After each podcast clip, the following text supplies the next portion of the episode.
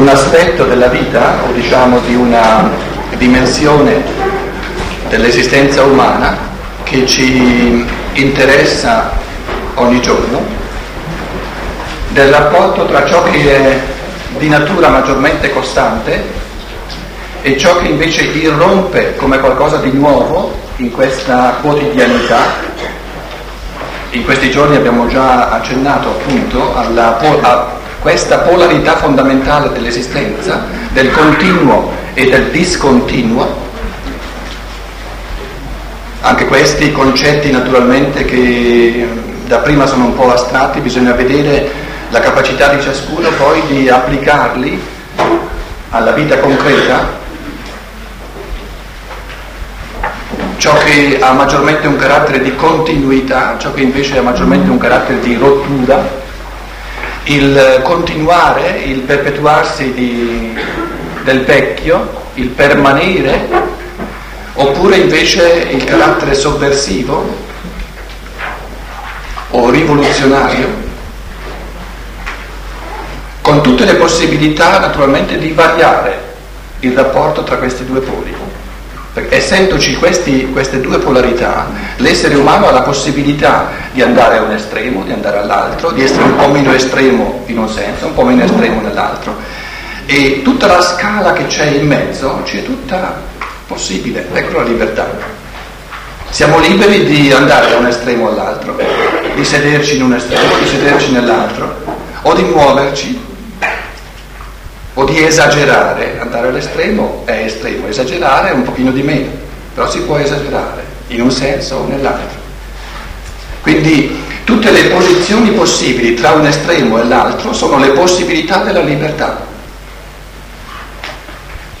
La libertà come tale è l'esercizio della motilità, della versatilità, della vivezza, della capacità di rimettersi in rapporto con i fattori evolutivi sempre in modo nuovo, perché i fattori evolutivi sono sempre nuovi, in modo da trovare quel tipo di rapporto con i fattori karmici evolutivi che ci circondano, che sia quello più armonico, in vista di che cosa? In vista di una sempre maggiore liberazione dell'essere umano, di una sempre maggiore pienezza dell'essere umano.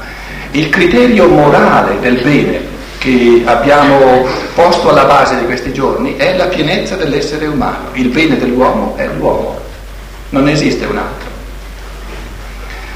E la stessa interpretazione, la stessa eh, comprensione, conoscenza di in che cosa consista la pienezza dell'essere umano è un compito evolutivo di libertà eh, senza fine.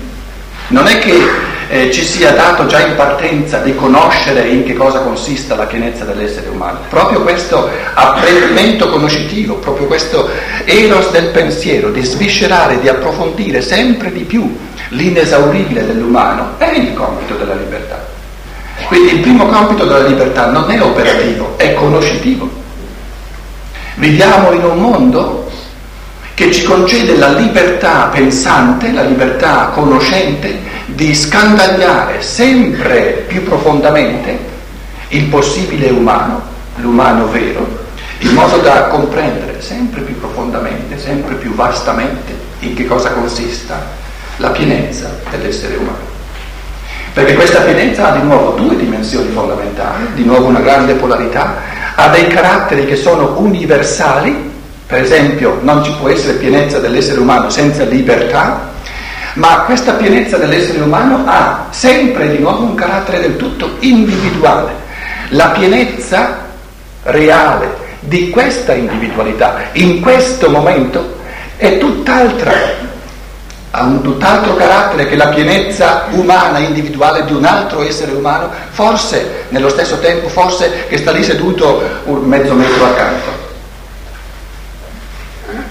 Quindi un duplice compito conoscitivo della libertà, dove ci è dato di, di restare vivaci, di restare attivi eh, nel pensare e nella conoscenza senza fine, perché l'umano non è esauribile. Se fosse esauribile sarebbe esauribile la libertà.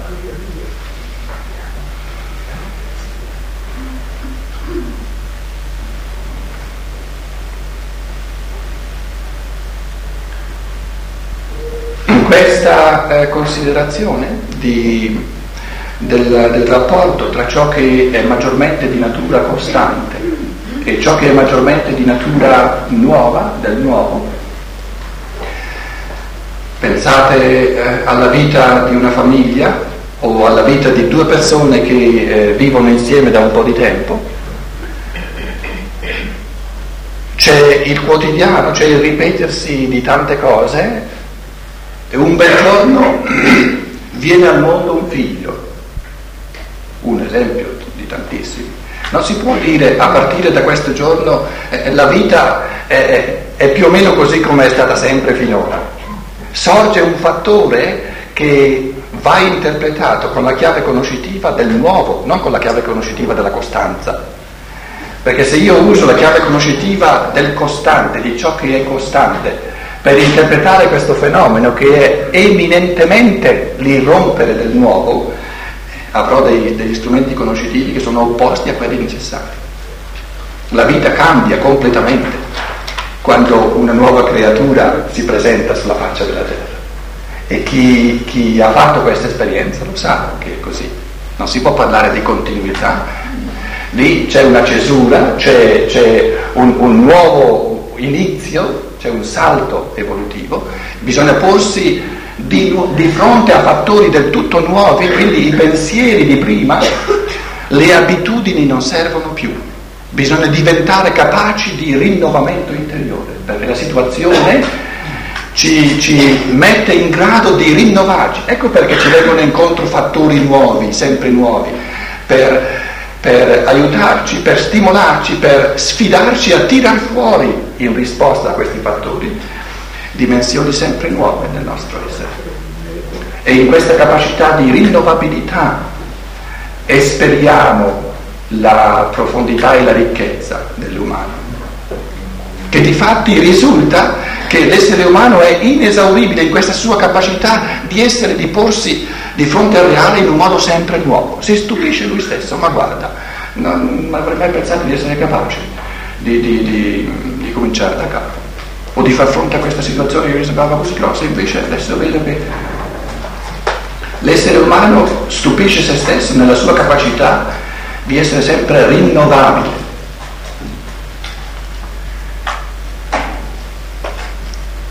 Se è vero che queste due eh, dimensioni del divenire sono tutte e due presenti, rappresentano una polarità, che c'è sia il carattere di continuità, sia il carattere della, dell'innovazione. Che ci debbano essere tutte e due, lo dico fra parentesi, una, una specie di, di, di, riflessione filosofica se volete. Se mancasse l'uno o se mancasse l'altro, eh, non sarebbe più possibile l'esistenza umana.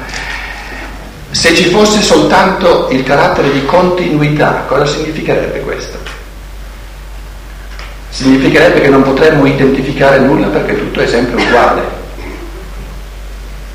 Sarebbe come l'artista che invece di restare eh, nel campo di variabilità infinita dei colori, trapassa questo campo dell'arte nel quadro di Raffaello, la trasfigurazione lo si vede proprio bene, in cima, sopra, c'è uno spazio dove si entra nella pura luce, ma entrando nella pura luce, dove il colore sparisce, finisce l'arte della pittura.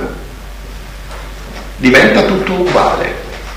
Si entra nella metafisica, se volete, ma non si è più nell'arte dei colori. Così, se la nostra vita, se l'esistenza umana avesse unicamente il carattere del sempre uguale non potremmo distinguere nulla. Siamo in grado di distinguere i vari fattori proprio perché sono diversi gli uni dagli altri, proprio perché c'è sempre qualcosa di altro da ciò che era prima. L'altro corno del dilemma, se vogliamo dire così, cosa sarebbe se ci fosse unicamente novità e mai costanza, se non ci fosse nessun fattore di permanenza. È un altro, un altro estremo del pensare umano, non, non, riusciamo neanche a pensarlo proprio perché usciamo di nuovo fuori dal reale, no? però per assurdo potremmo dire Se non ci fosse mai nulla di costante non avremmo più la paragonabilità. Il presunto nuovo non lo potremmo cogliere in quanto nuovo perché non lo potremmo paragonare col vecchio, perché il vecchio non c'è più, stiamo postulando che sarebbe sparito, perché nella paragonabilità permane il vecchio e quindi mi, mi serve proprio come, come, strumento di paragonabilità. Quindi il, il nuovo ha bisogno di ciò che permane e ciò che permane ha bisogno del nuovo. L'uno senza l'altro non è pensabile. Questo solo eh, brevemente in chiave maggiormente filosofica, se volete. Sì, è vero che noi viviamo fondamentalmente in questa bellissima polarità del nuovo e del costante, della capacità di essere sempre diversi senza smentirsi, della capacità di variare sempre l'io senza che diventi un altro io allora ci viene fatto di dire che ci sono due dimensioni di ciò che è apocalittico, due dimensioni fondamentali dell'apocalittico. Il concetto dell'apocalittico è l'irrompere del nuovo, questo è il concetto dell'Apocalissi, l'irrompere, il prorompere di ciò che è nuovo. In altre parole, eh, eh il, Ciò che è apocalittico è il polo opposto della costanza, il polo opposto del quotidiano, il polo opposto della continuità. L'apocalittico è il discontinuo ed è maggiormente apocalittico nella misura in cui il carattere di, di discontinuità è maggiormente forte. La morte di ogni essere umano è una grande apocalissi, perché vengono praticamente di botto revocati o sospesi tutti i fattori di incarnazione, proprio tutti, no? e quindi è un'apocalissi in senso sommo, e vengono dischiusi di, di, di botto, ecco il carattere di apocalittico, di botto, tutti i fattori del, dello stato evolutivo disincarnato, del dopo morte. E quindi possiamo interpretare la morte naturalmente soltanto in chiave di cesura, in chiave di salto, se volessimo interpretare la morte in chiave di continuità eh, faremmo torto, cioè non avremmo gli strumenti pensanti, eh, di pensiero adatti per questo fenomeno. Queste due dimensioni dell'apocalittico, quella eh, le, nel contesto dei giorni, di ciò che abbiamo detto in questi giorni, vorrei chiamarle la dimensione maggiormente aristotelica e la dimensione maggiormente platonica di nuovo come contributo eh, per conoscere ancora sempre da eh, altri aspetti il platonico e l'aristotelico. Abbiamo visto che diverse domande, diversi quesiti si sono riferiti a questo, a questo grande mistero del nostro tempo che per la prima volta abbiamo i corifei del platonismo e dell'aristotelismo contemporaneamente incarnati.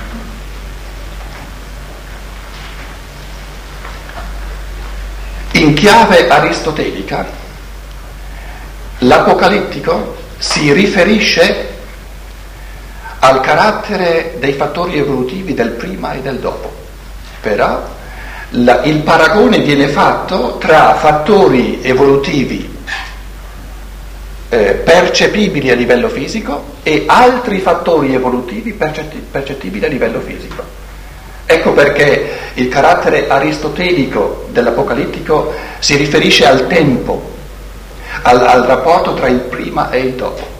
Se volete, la prospettiva aristotelica dell'apocalittico è maggiormente una prospettiva esoterica, perché si riferisce al percepibile, paragona il prima e il dopo, ambedue, entrambi sono, sono accessibili alla percezione e si constata il carattere di totale rottura il carattere di non comunanza tra ciò che c'è ora e ciò che c'era un anno fa o ciò che c'era un mese fa.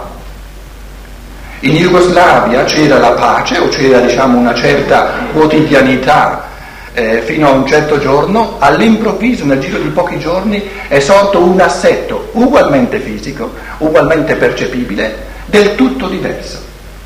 E questo, questo paragone tra eh, questo modo di convivere di prima e questo del tutto diverso che è successo attraverso eh, lo scoppiare di una guerra, eh, lì percepiamo il carattere dell'apocalittico, in senso aristotelico esoterico.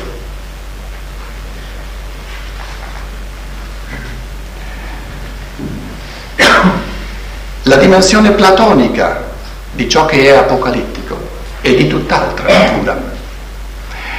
La dimensione platonica è maggiormente esoterica, però vi, vi avverto che dicendo che una dimensione è esoterica, maggiormente esterna, l'altra esoterica, maggiormente interna, non si può dire che l'una è migliore o peggiore dell'altra. Questi sono pensieri che forse l'ascoltatore ci mette dentro. Perché uno dei pensieri fondamentali di questi giorni è che l'esoterico ha bisogno dell'esoterico per essere umano e l'esoterico ha bisogno dell'esoterico per essere umano. In altre parole, il visibile, il materiale, il sensibile eh, non ha senso senza ciò che è spirituale, ma ciò che è spiritualmente umano, lo, lo spirituale umano non ha senso senza incarnarsi ed esprimersi, senza esprimersi nel visibile. Quindi questa constatazione del carattere esoterico della dimensione aristotelica dell'Apocalisse, di ciò che è apocalittico, e del carattere esoterico della dimensione platonica, non è un giudizio di valore, ma è una, una, un aspetto, un cogliere aspetti conoscitivi. Il carattere esoterico della, della, di ciò che è apocalittico in senso platonico si riferisce al significato della parola apocalissi, apocalypto. Calypto significa nascondere, apo, apo significa togliere via, togliere via il velo. Quindi il significato della parola greca apocalissi significa disvelamento. Strano, strano che questa parola greca, apocalipto, significhi togliere un velo, significhi far vedere qualcosa che prima era nascosto e che l'uomo d'oggi, quando pensa all'Apocalisse, pensa a un patatrac, a un finimondo che, che altro che, che, che, non visibile, è ben visibile. In altre parole, il concetto eh, platonico di Apocalissi è l'iniziazione. Quando all'improvviso un essere umano che è inserito in tutta questa infinità di fattori evolutivi, quando il suo cammino quotidiano di crescita, di divenire umano, gli consente di aprire gli occhi sull'invisibile. E questo improvviso aprire gli occhi sull'invisibile è la più grande apocalissi che ci sia è la più grande discontinuità che ci sia, perché in quel momento per questa individualità, per questa individualità comincia un registro del tutto nuovo dell'evoluzione, eppure tutti i fattori visibili, percepibili attorno a lui restano tali e quali, nella continuità più assoluta. Per questo essere umano la vita è del tutto nuovo, non sarà più nulla come un'ora fa o come ieri. Questa è un'altra dimensione, è l'altra dimensione di ciò che è apocalittico, perché questo tipo di apocalissi è infinitamente più travolgente. E adesso nasce naturalmente a maggior ragione il, il, la domanda, come stanno l'uno rapporto con l'altro. Qual è il rapporto dell'uno con l'altro?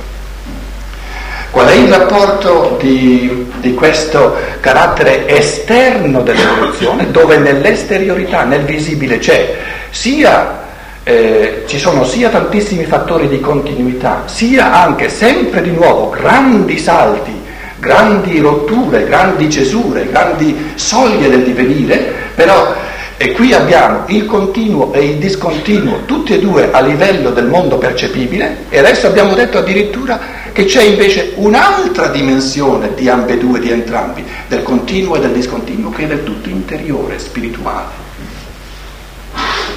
Ed è vero che c'è, ed è vero che c'è. Pensate al famoso Archimede,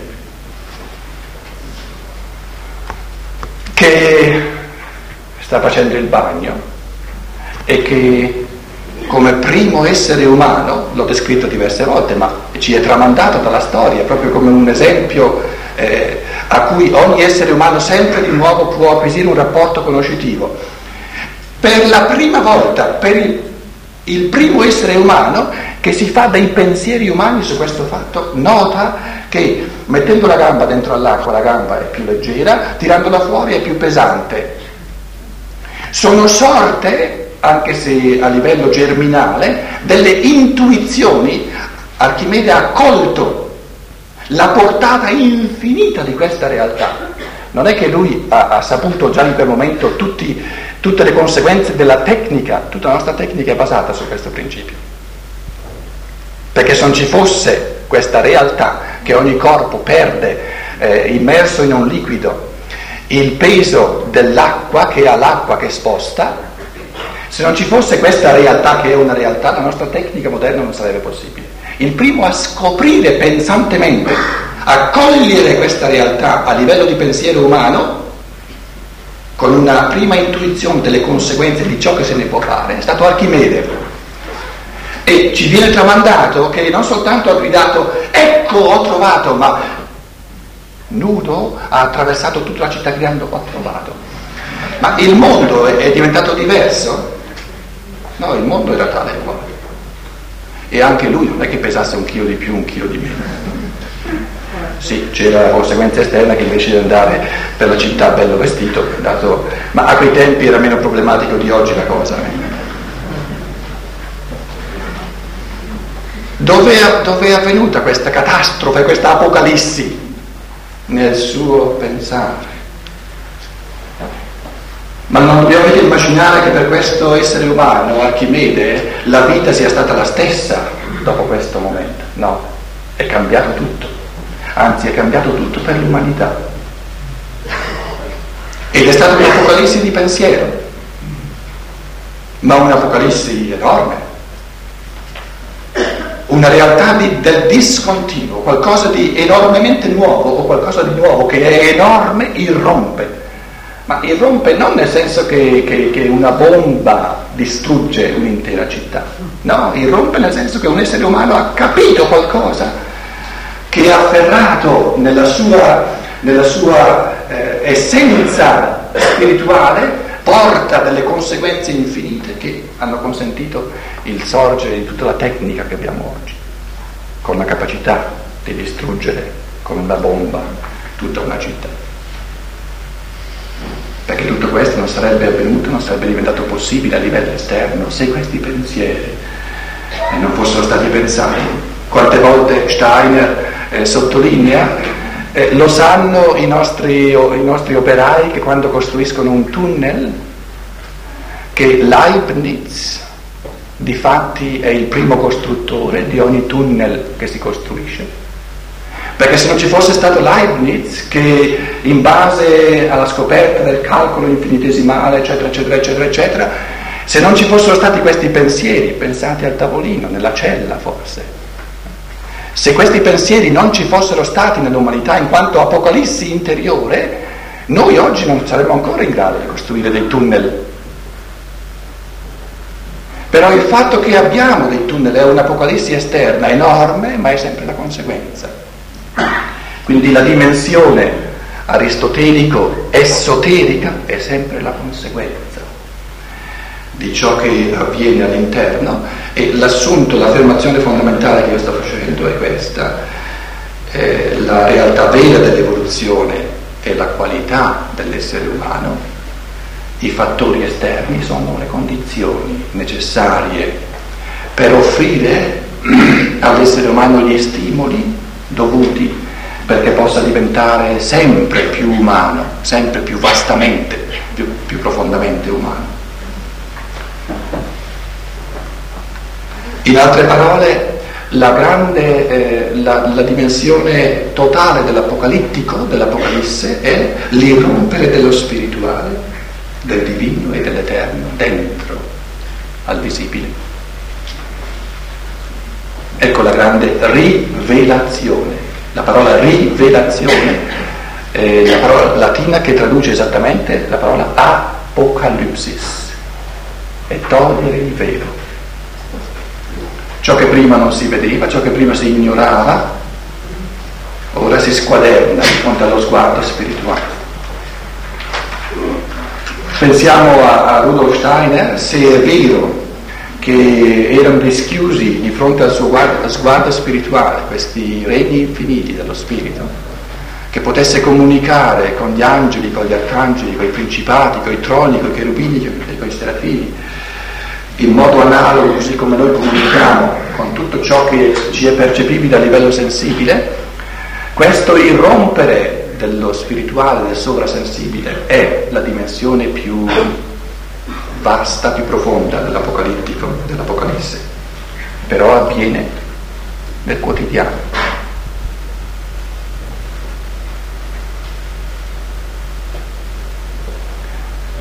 quando una persona fosse in grado di incontrare, di vedere spiritualmente il Cristo in forma, in immagine eterica, la persona accanto a lei non esperisce nulla e il mondo visibile resta tale e quale.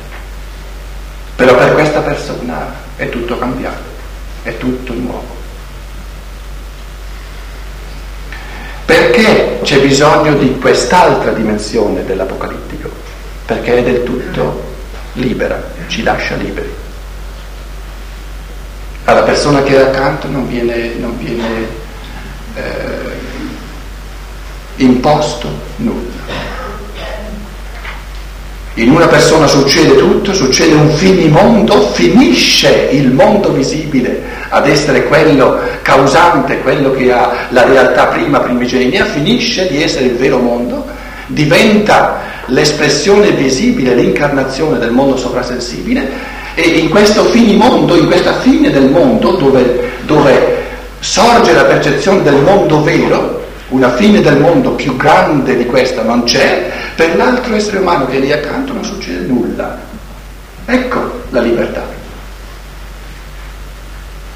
L'altro viene lasciato libero. Invece nella dimensione aristotelica non siamo lasciati liberi perché la dimensione aristotelica, la dimensione esoterica è quella universale. In altre parole abbiamo il carattere universale è il carattere individuale di ciò che è apocalittico, di ciò che è nuovo.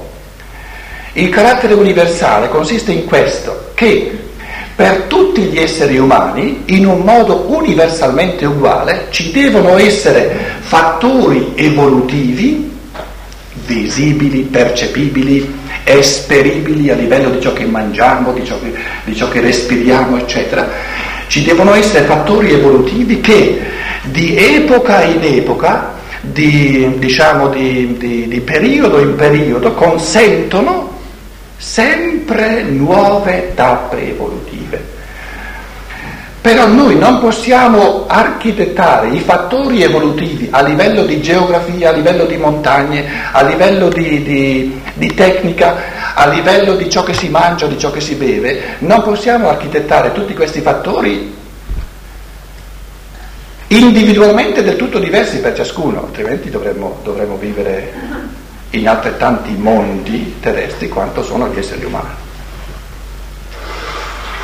Quindi ci, ci appare subito plausibile, se lo comprendiamo, che i fattori esterni hanno un carattere di universalità, hanno un carattere di comunanza.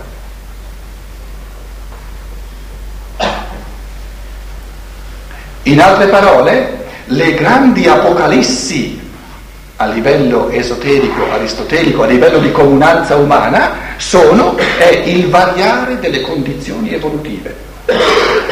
Quando si vive in tempi in cui le, condizio- le, le condizioni evolutive hanno un carattere maggiormente costante, allora c'è la dimensione, maggiormente la dimensione del quotidiano. Ma per l'umanità intera, per la comunanza umana, proprio perché questi fattori evolutivi devono avere un carattere universale, viene poi il tempo in cui questa, questo periodo di cultura greco-romano, per esempio, non è che è destinato a continuare sempre.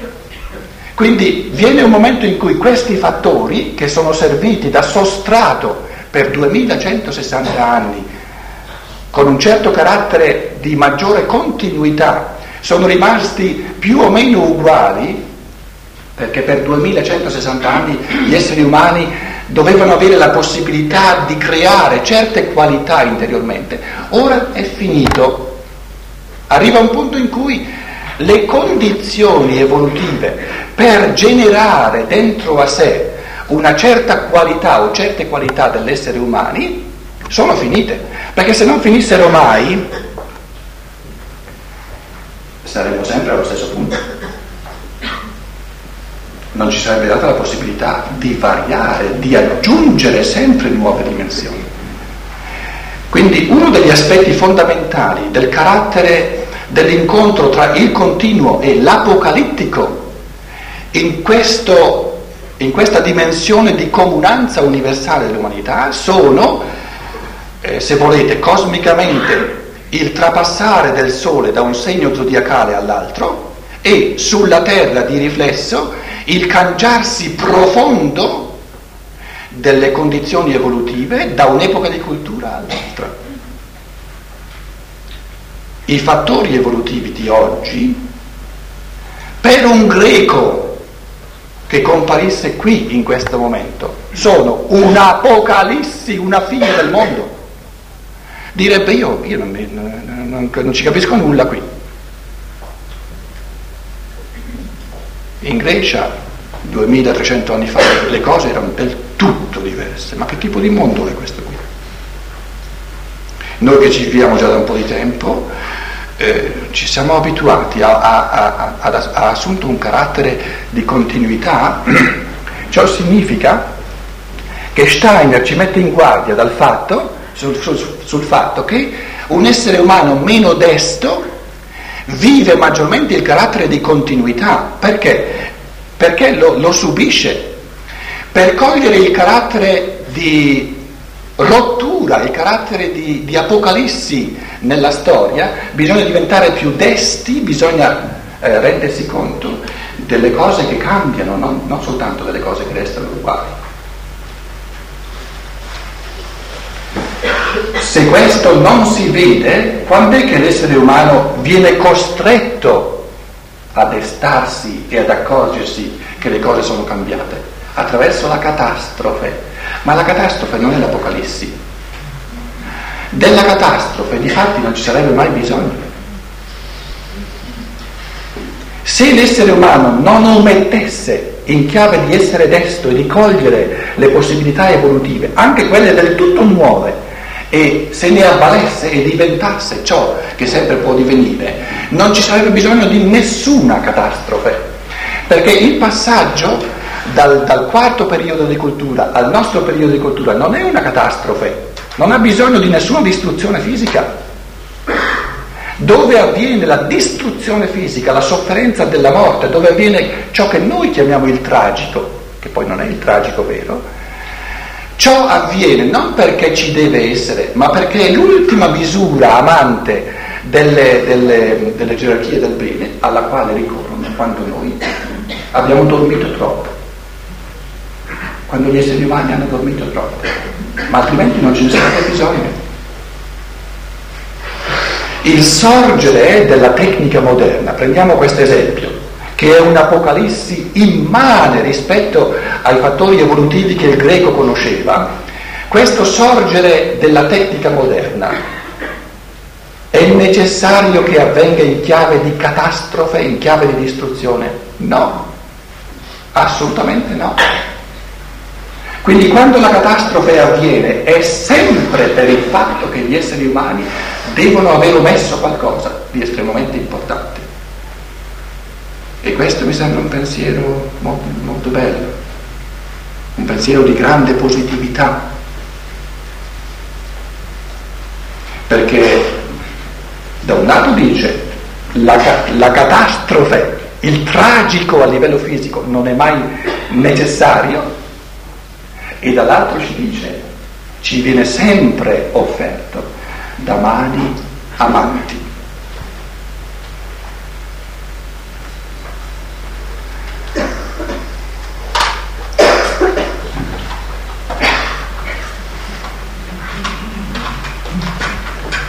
Steiner, parlando del carattere fondamentale del quarto periodo di cultura, quello greco-romano, greco-latino, e del quinto periodo di cultura nel quale noi siamo, i 2160 anni del quarto periodo di cultura vanno dall'anno 747, dove è avvenuta la fondazione di Roma, il vero anno esoterico della fondazione di Roma è il 747 p.C., fino al 1413, sono 2160 anni. In questo arco di tempo l'evoluzione aveva un carattere unitario che qui non possiamo descrivere perché avremo bisogno di giornate e giornate, ma ecco che si genera, spero, eh, in ciascuno di noi il desiderio di approfondire maggiormente la scienza dello spirito. Il mio compito in questi giorni è soltanto di stuzzicare l'appetito, di più non posso fare di più non posso fare. Perché la scienza dello spirito è una complessità infinita, sono cose, sono cose così belle, così meravigliose, però richiedono tempo, richiedono dedizione, richiedono anche una certa passione. A partire dal 1413, eh, è un anno simbolico, non è che fino a quell'anno lì eh, c'erano, c'erano, c'era la polis greca, e poi a partire dal, dalle 15 del pomeriggio di, de, del tal giorno no, eh, comincia eh, quella bellissima umanità che siamo noi. È chiaro che le cose hanno bisogno di trapassi, no?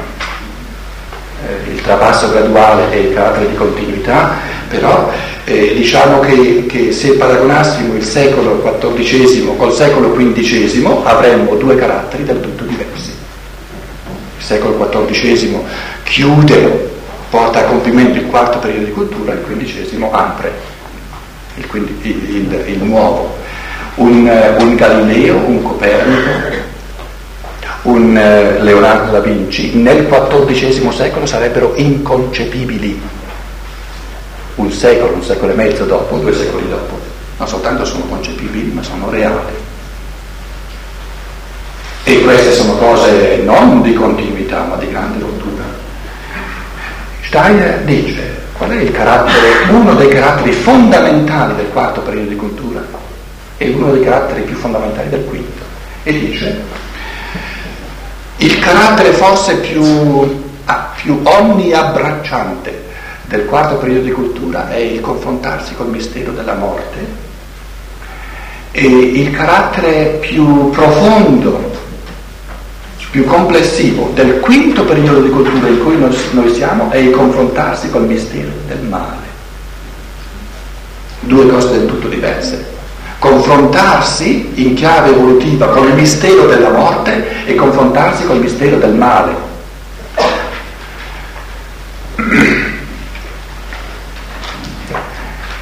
Riguardo alla morte e il mistero della morte, dove si è espresso il mistero della morte nel modo più complesso e più complessivo, nel mistero del Cristo. Ecco perché questo mistero del Cristo poi è, è un aspetto del mistero globale del Cristo, la sua morte a livello fisico. Il mistero del Cristo ha tanti altri aspetti, ma questo aspetto fondamentale della morte del Cristo sul piano fisico è avvenuto e doveva avvenire nel quarto periodo di cultura, nel quale tutta l'umanità, noi stessi, quando eravamo greci e romani, doveva confrontarsi con questo mistero della morte. L'affermazione fondamentale di Steiner sul mistero della morte è questa, che la morte non è fine a se stessa. La morte, essendo un fattore esterno, deve essere sempre la base, la condizione per un, per un qualche tipo di evoluzione interiore.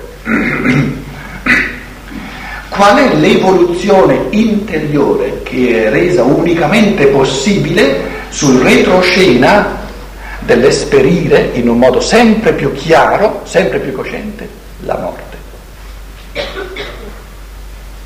Dove l'essere umano non subisce più la morte, ma ne prende distanza e la considera, la vive a livello cosciente, sorge nell'umanità la possibilità di creare le forze dell'anima cosciente. In altre parole, ogni essere umano diventa, eh, eh, diciamo, coltiva l'anima cosciente nella misura in cui si confronta col mistero della morte e vive nel mistero della morte. In che modo il nostro pensare è diventato sempre più cosciente attraverso i filosofi greci, attraverso la scolastica del Medioevo? In che modo il pensare umano è diventato sempre più cosciente, diventando morto, avendo la possibilità di confrontarsi con ciò che è morto? perché ciò che è morto non mi, non mi fa più nulla e io resto libero, divento sempre più cosciente. Quindi l'essere umano ha la possibilità di essere massimamente cosciente di fronte a ciò che è massimamente morto. Quindi la tecnica è l'immane operare dell'essere umano nel mondo di ciò che è morto. Perché una macchina non è viva, ci piacerebbe magari se lo fosse, eh, il, fatto che, il fatto che cammina dice che sia viva, non è una pianta, una macchina, è un elemento morto. Però questo assurgere, questo generare delle forze dell'anima cosciente è una, una fase, un gradino del divenire immane, di una bellezza meravigliosa. Quindi, quindi eh, se noi dicessimo che l'evoluzione ha fatto sorgere la morte come se la morte avesse un significato in sé. Sarebbe come dire, un paragone che porta anche Steiner, lo scopo di una locomotiva è quella di rovinare i binari. Una locomotiva col passare del tempo rovina i binari, certo, ma non è il suo scopo. Lo scopo della locomotiva è di, è di tirare il treno e di trasportare le persone o le merci. Facendo questo è inevitabile che vengano consumati i binari. Lo scopo del quarto periodo di cultura è il sorgere delle forze dell'anima cosciente, ma non possono so- sorgere le forze dell'anima cosciente senza che ci sia l'esperienza della morte. Ma lo scopo non è l'esperienza della morte, è la condizione necessaria. Analogo, però qui le cose diventano più difficili perché ci siamo dentro. E Steiner dice il, il, il, il, quarto periodo di cultura, quando noi eravamo i greci e i romani, ha vissuto il mistero della morte interiormente e questo periodo di cultura è servito a oggettivare la morte. Adesso siamo in grado di oggettivarla. L'altro mistero che non siamo ancora in grado di oggettivare è il mistero del male, perché e il compito di questo periodo di cultura è di portarlo dentro. Nel sesto periodo di cultura saremo in grado di parlare sul male altrettanto oggettivamente quanto ora siamo in grado di parlare oggettivamente sul mistero della morte. In altre parole il male lo portiamo dentro di noi e si tratta in questo quinto periodo di cultura di una, di una interazione col mistero del male a livello di interiorità umana. E qui Steiner fa un'affermazione molto importante e dice, chiede in che cosa consiste il male. Il male non consiste nelle cattive azioni. Le cattive azioni possono essere una conseguenza del male, così come il, il, il muoversi della locomotiva sui binari come conseguenza ha che i binari si consumano. Il male vero è l'inclinazione al male, la tendenza al male, cioè gli istinti di distruzione. Ma l'inclinazione al male non è ancora il fatto di lasciarla, di lasci- che, che si lasci esprimere è un conto notare in me l'inclinazione al male, è un conto dargli corda, è un conto lasciarla esprimere. un essere umano contemporaneo com- comincia a comprendere il mistero del male nella misura in cui gli è chiaro, viene in chiaro su questo fatto che ciascuno di noi deve avere tutte le inclinazioni al male che sono umanamente possibili. Ogni inclinazione a ogni tipo di male albergano anche in me, altrimenti non sarei un essere umano. In altre parole, ogni essere umano è poten- potenzialmente capace di tutti i crimini possibili, ne deve avere la potenzialità. Perché se non avesse questa totale inclinazione al male, non gli sarebbe consentito di confrontarsi con questo mistero della natura umana e di svolgere una fase evolutiva che è consentita soltanto nel confrontarsi con questa realtà. Quindi la differenza tra il criminale e me che non mi ritengo criminale non è nel fatto che ci siano istinti diversi in lui che in me, quelli li abbiamo in comune. La differenza è nell'esplicarli, che lui li ha esplicati io no. Perché se mi rendo conto di questo, allora comincio a pensare che forse io li esplico in un altro modo. Forse più raffinato, più camuffato, ma ci sono. Gli istinti ci devono essere, l'inclinazione ci deve essere, la tendenza ci deve essere. E così come abbiamo, abbiamo posto la domanda Qual è il significato positivo della, del, del confronto con la realtà della morte? Il significato positivo del confronto con la realtà della morte è il sorgere, il, il, coltivare, il costruire l'anima cosciente. Il significato positivo del confronto con il male, col male radicale e totale dell'essere umano, è che nella misura in cui l'essere umano si confronta veramente oggettivamente, con questa realissima tendenza ad ogni male dentro di sé, sorge l'anelito verso il mondo, verso la realtà dello spirituale. Ciò che manca all'umanità di oggi è l'anelito reale, cosciente, verso la realtà dello spirituale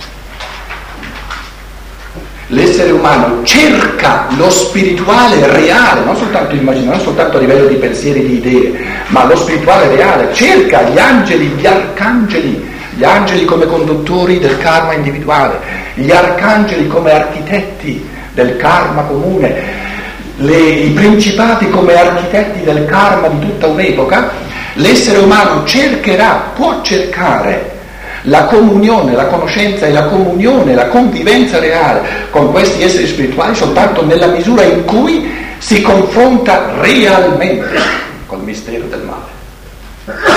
Perché allora sa che l'unico scampo, la vera controparte, il vero polo opposto del male è lo spirito.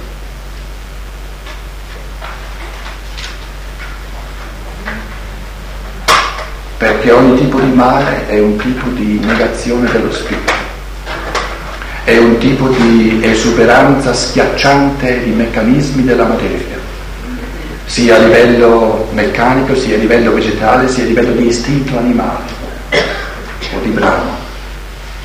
E proprio sull'orlo di questo abisso del male umano, nella sua radicalità ultima, l'essere umano comprende che la sua salvezza è nella forza costruttiva e amante dello Spirito e lo cerca veramente e ne troverà, troverà non soltanto uno spirito auspicato, non soltanto uno spirito pensato, non soltanto uno spirito teorico, non soltanto uno spirito affermato, senza però che cambi nulla nella vita quotidiana, che in fondo è questa la religiosità che ci è rimasta come una, una, una spremuta del tutto, ma cercherà uno spirito che sia sostanziale, reale, che sia causante, che sia la realtà vera e troverà naturalmente come prima realtà spirituale la forza, la realtà assoluta del proprio io. Il primo essere spirituale che ci è dato di conoscere nella sostanzialità assoluta dello spirituale, è il proprio io.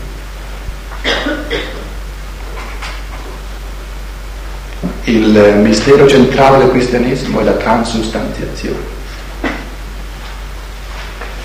Ogni essere umano vive prima del Cristo, quando vive prima della transustanziazione, cioè quando il materiale gli è più sostanziale di ciò che è spirituale. Ogni essere umano per il quale ciò che è materiale, ciò che è fisico, è più reale, più sostanziale, più causante, più vero che non ciò che è spirituale, questo essere umano vive prima di Cristo. Non conosce l'avvento del Cristo. L'avvento del Cristo subentra quando questo essere umano, e lo può fare soltanto in chiave di apocalissi interiore, in chiave di rivolgimento interiore che è il più totale, il più immane che ci sia, che è la chiave di volta di tutta l'evoluzione, quando lui compie nella sostanzialità del suo spirito questa trasformazione così radicale per cui per lui lo spirituale comincia a diventare così sostanziale, così reale, così causante, così creante, che adesso sa per esperienza propria, non per teoria, che lo spirito è la sostanza vera del cosmo e la materia ne è l'espressione.